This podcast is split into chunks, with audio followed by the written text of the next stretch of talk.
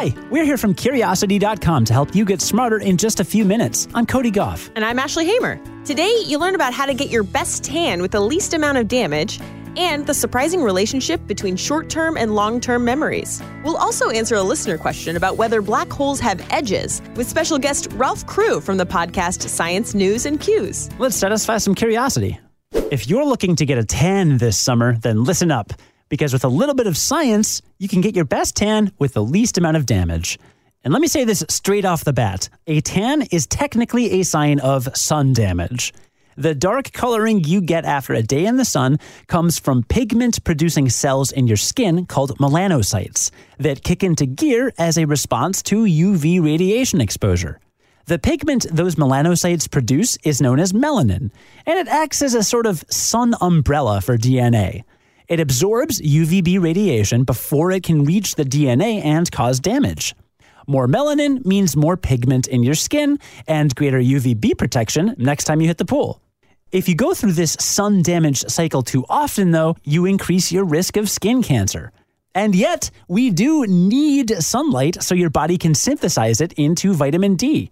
According to a 2017 study, 10 to 20 minutes of unprotected sun exposure will get you a solid amount of the vitamin D you need during the spring and summer months, although winter is a different story. A tan isn't the only way your body protects yourself from DNA damage. One other method is a sunburn. The inflammation that goes along with all that redness, swelling, and pain is a sign your body is trying to heal itself and protect your DNA.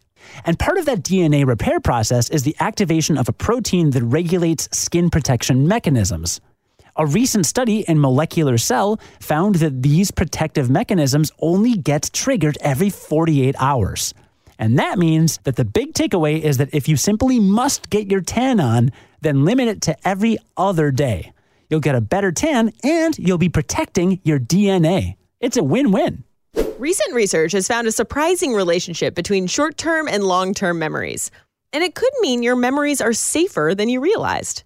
Let's say you go on vacation or meet a new love interest. Your brain stores that event as a short term memory. And for decades, neuroscientists thought those short term memories would eventually move into another part of the brain responsible for long term storage.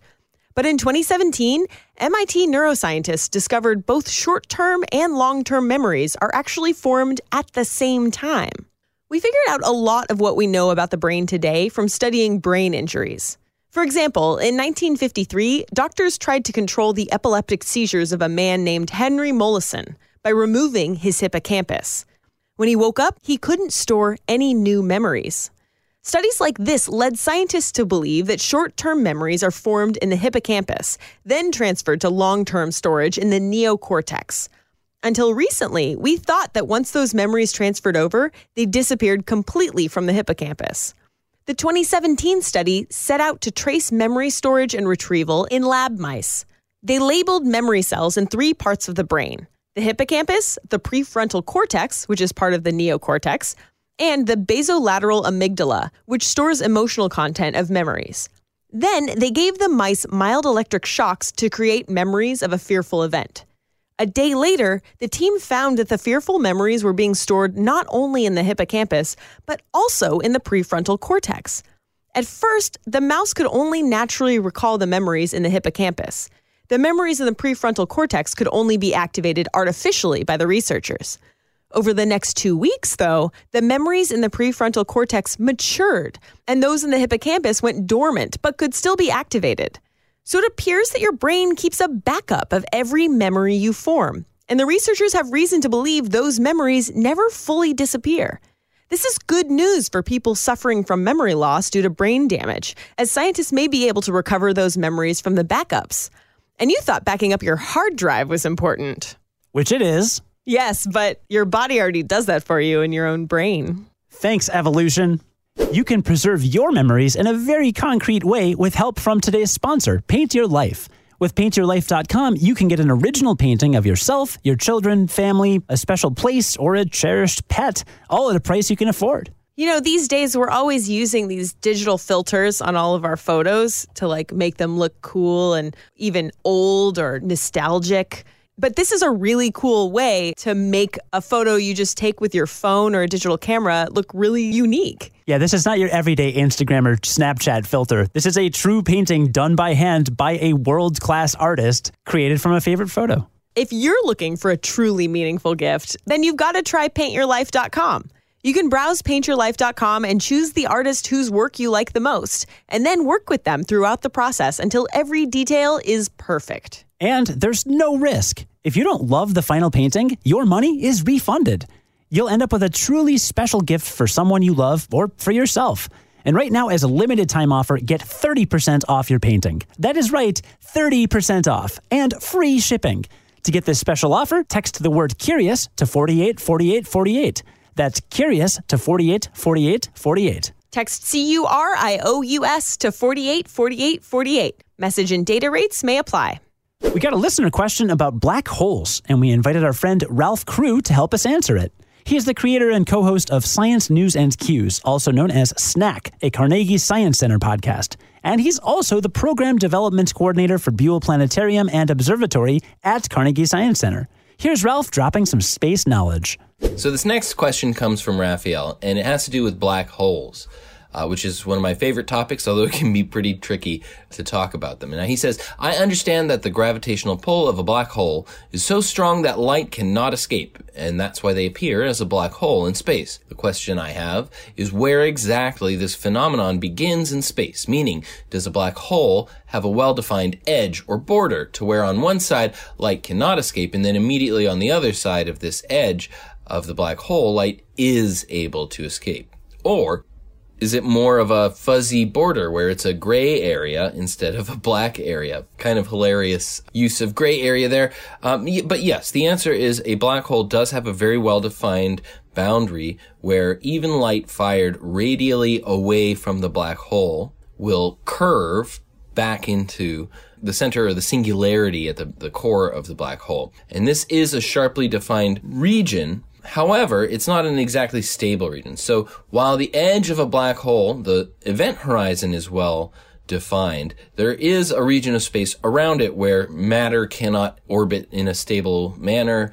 Even light can't orbit in a stable manner. Light will either curve into the black hole and past the event horizon, or will shoot off into infinity. Uh, however, its curvature can cause light to, say we have light coming from behind the black hole, it may do a loop around the black hole.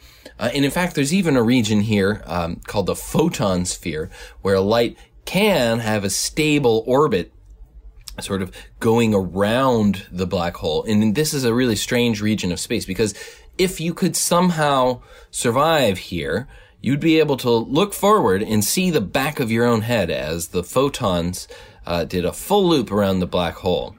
Now, this area also is not a stable region. I wouldn't recommend going there.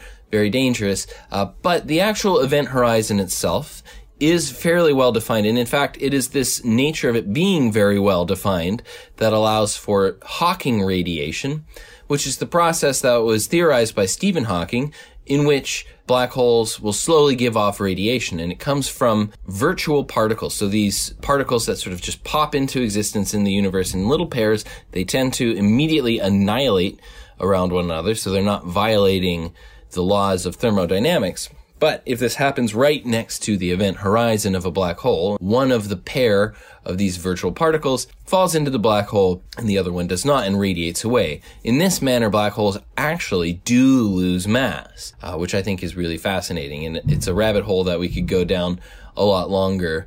Uh, but I don't think I have enough time to fully explore that. But yes, the answer is black holes do have a well-defined edge. Once again, that was Ralph Crew, Program Development Coordinator for Buhl Planetarium and Observatory at Carnegie Science Center. You can hear more from Ralph on his podcast, Science News and Cues, also known as SNAQ. That's S N A Q. We'll put a link to that in today's show notes. And thanks for your question, Raphael. Before we recap what we learned today, we want to give a special shout out to Dr. Mary Yancey and Mohammed Shafaz, who are executive producers for today's episode, thanks to their generous support. Thank you so much. Now let's recap what we learned today. Today we learned that if you want a tan, then you should get some sun every other day to protect your DNA. Oh, that rhymes.